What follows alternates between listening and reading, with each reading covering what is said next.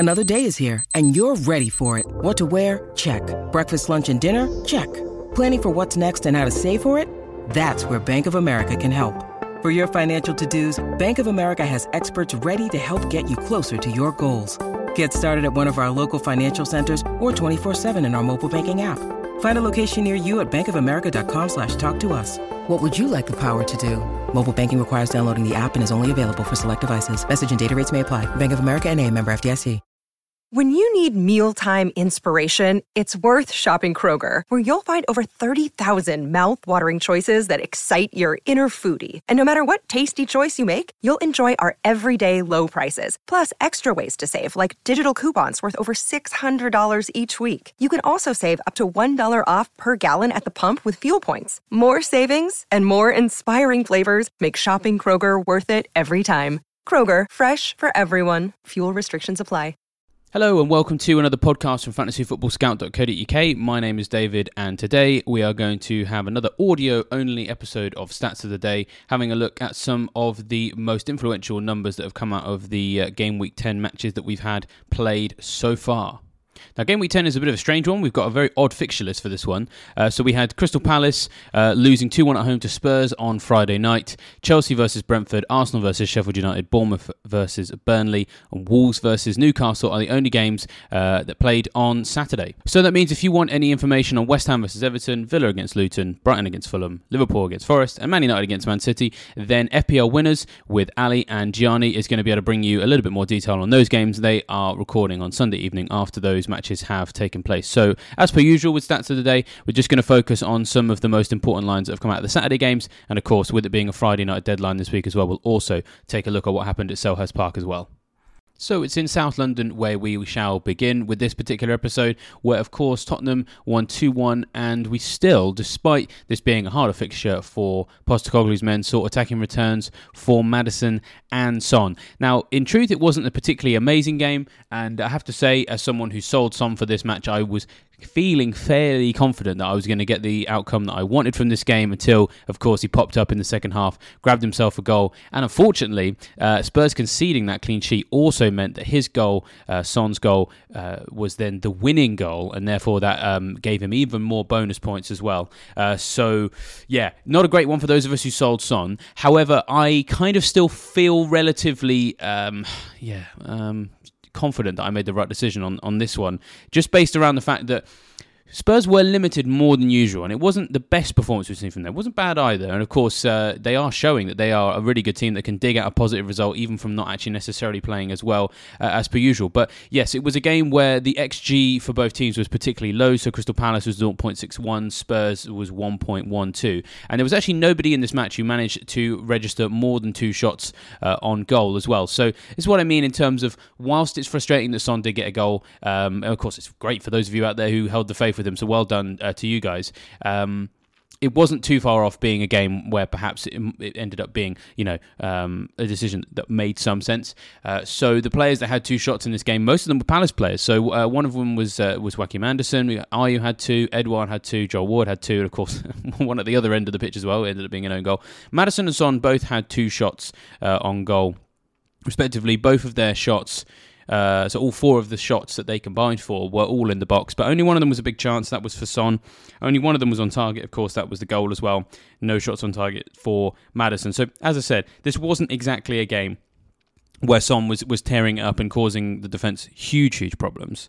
Um, and of course, they're up against Chelsea next, who obviously have lost against Brentford, but their defence has been quite mean so far this year. So it's entirely possible we see another match like this one. Now, I suppose that the numbers that are coming out of this one, there's two ways you can look at it. It's probably going to be polarised by what you did with Son this week. Obviously, I'm a Son seller, so I look at that and think, well, didn't exactly run away as a goal threat in this particular match. Only touched the ball in the box twice the whole match.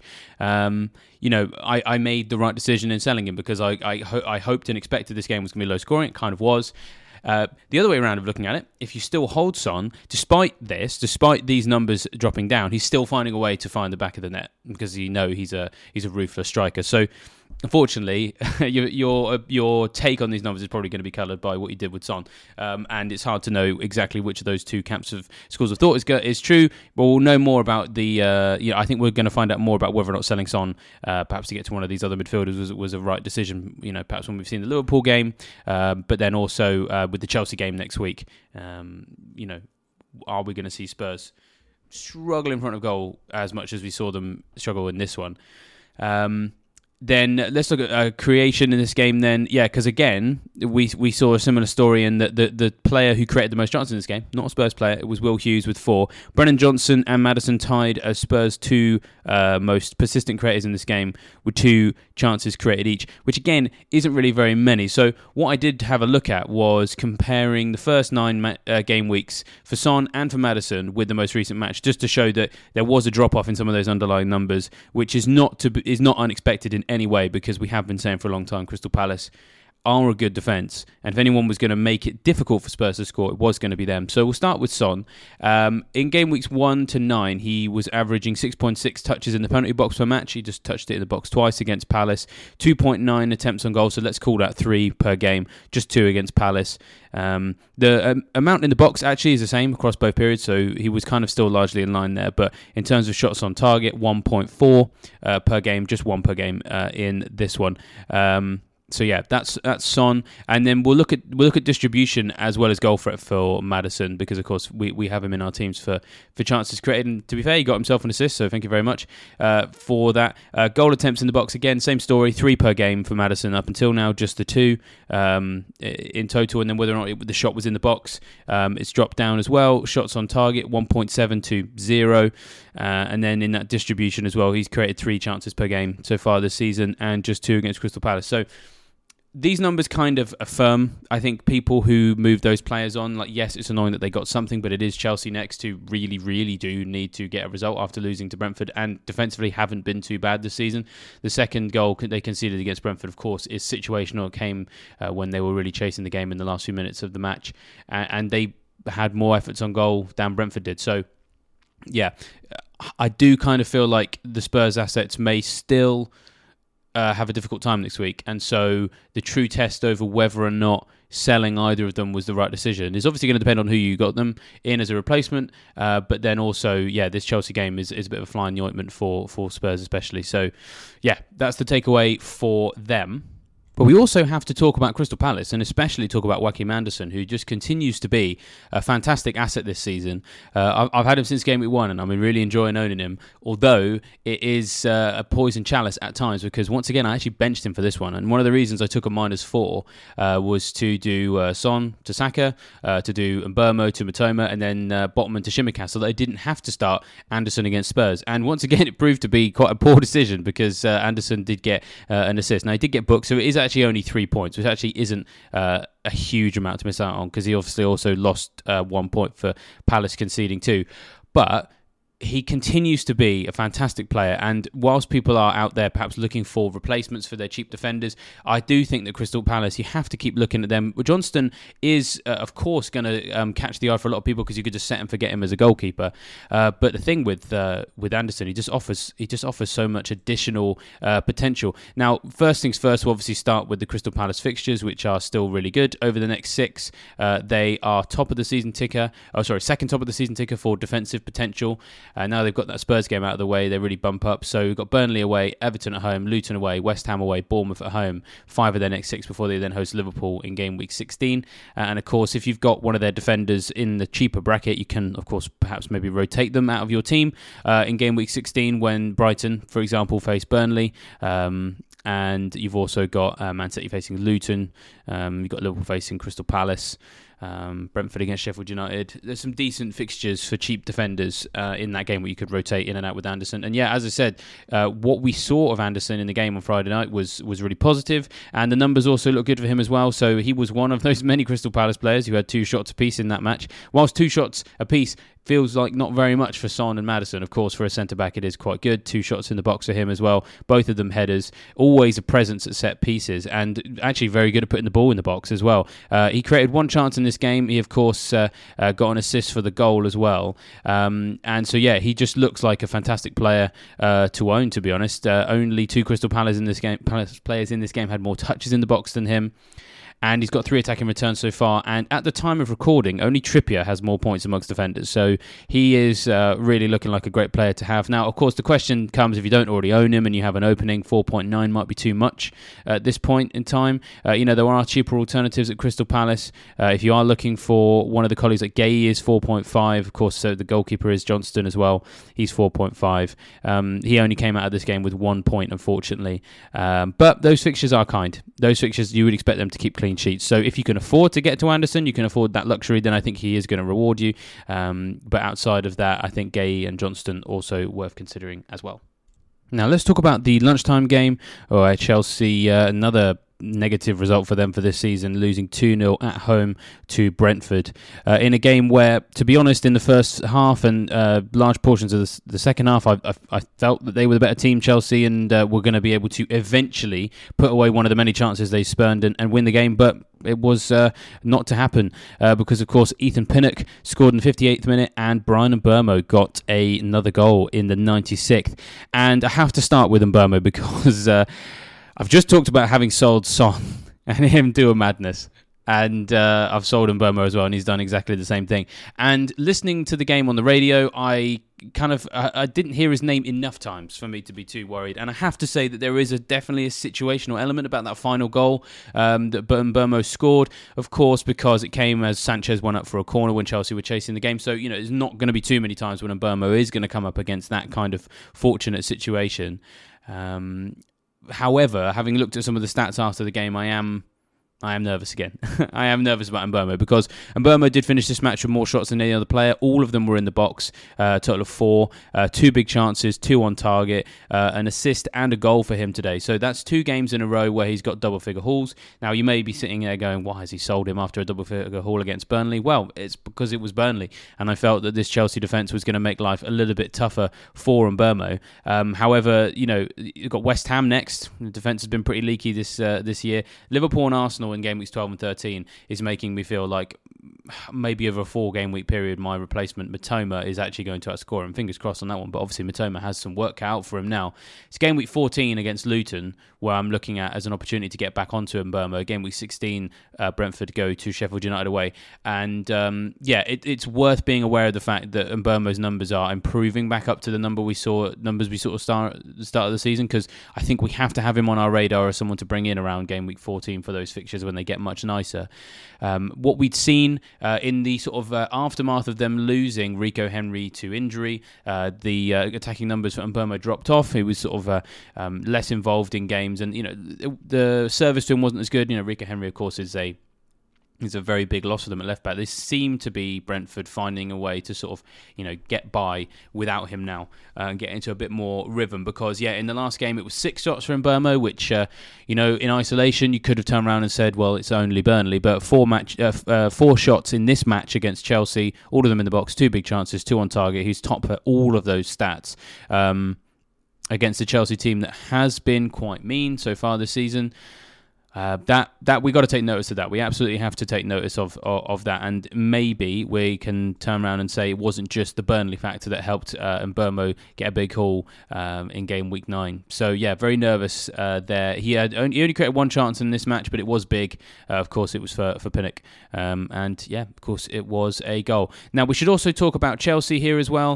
Um, their fixtures obviously continue to be really difficult. So you know, this is really information for you to store away uh, and keep in your back pocket, ready for game week sixteen, because in the next five it's Spurs away, Man City at home, Newcastle away, Brighton at home, Man United away, and then it's Everton away in game week six, and then a very long run of really nice fixtures uh, after that point in time. And I have to say once again, um, Palmer absolutely the best Chelsea player on the pitch for most of the game. He sort of flagged a bit in the second half. You could perhaps put that down to uh, to his to his age uh, and his lack of experience in this match, in the sense that Chelsea were becoming frustrated and he perhaps allowed his head to drop sooner than some of the uh, more experienced figures in that team. him. Uh, but certainly for the vast majorities of this game, he was the one running the show. Uh, comparisons with James Maddison on the radio, um, suggestions that, you know, he's really pulling the strings and, and being a central figure for them. And uh, that's reflected in the stats as well. Four chances created for Palmer in this match. That's uh, uh, actually double. Uh, about five, six players tied in joint second place for key passes in this match. So he really was very, very central. Uh, in terms of the goal threat, uh, it not he didn't do perform quite so well in this area. Just two shots in this game, one in the box. No big chances, none on target. But certainly he's showing that he can have goal threat in some games and and and assist potential in other games. Uh, some other games it's vice versa, some games it's both. A couple of times in the game they had potential penalty shoutouts that, that none of them I felt were, were particularly strong cases for a spot kick, but you know, on other days may may well have been given, and of course he is still on those penalties. But my point here is really that a lot of people are sort of biding their time on Palmer. And I'm certainly biding my time on Palmer in the expectation I probably will sign him in game week sixteen. But there's just a, there's a school of thought out there that we, we're not sure if he's definitely nailed in the team. I think every time Chelsea take to the field, uh, Palmer becomes even more nailed because he just is performing really, really well and is uh, looking like a player who is, yeah, comfortable in this team and for the most part, a bit of a leader. Perhaps maybe um, needs a bit of encouragement to keep going when things are not going their way in the in the back end of this game. Um, because, yeah, there there did seem to be a point in this game where Chelsea, you could tell they just knew they weren't going to get a goal uh, that day. So that's something he's going to have to work on. And certainly these fixtures are going to be a baptism of fire for him because, as we've already said, they're really hard fixtures over the next couple of weeks. But yeah, when they do ease up, I do think that the floodgates are going to open, and I think they're all going. To, I think uh, Palmer's going to be the bottleneck because every game, I feel like every time we do these stats of the day, every time we have a look uh, at Palmer um, in a match, eye test he's passed it, stats he's passed it too. So it's just another example of that this week.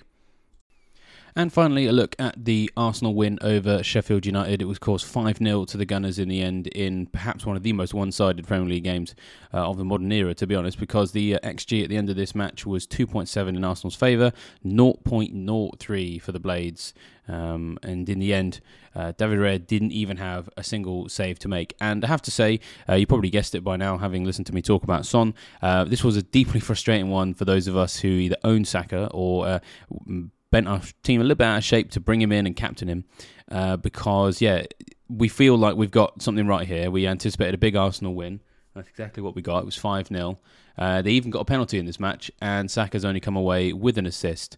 Uh, and I have to say, now looking at the numbers, um, really not much to write home about either, despite them, um, Arsenal really dominating the game. Saka had no shots on goal in this one, created just one opportunity, um, and came away with one assist as well.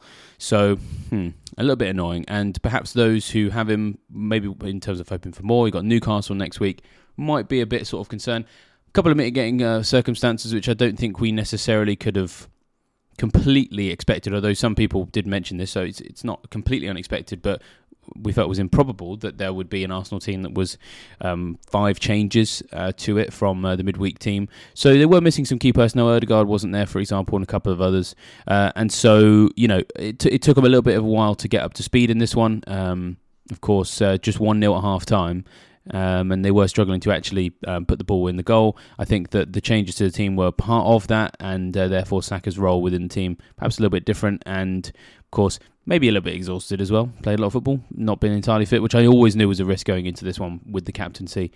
Um, and so yeah, it's disappointing, but I think l- looking back on the decision, um, taking out someone going up against Crystal Palace's defence, as we've already talked about, and bringing in someone going up against the Sheffield United defence, which clearly is still terrible because it conceded five goals, um, is not the worst thing to have done, uh, to be honest.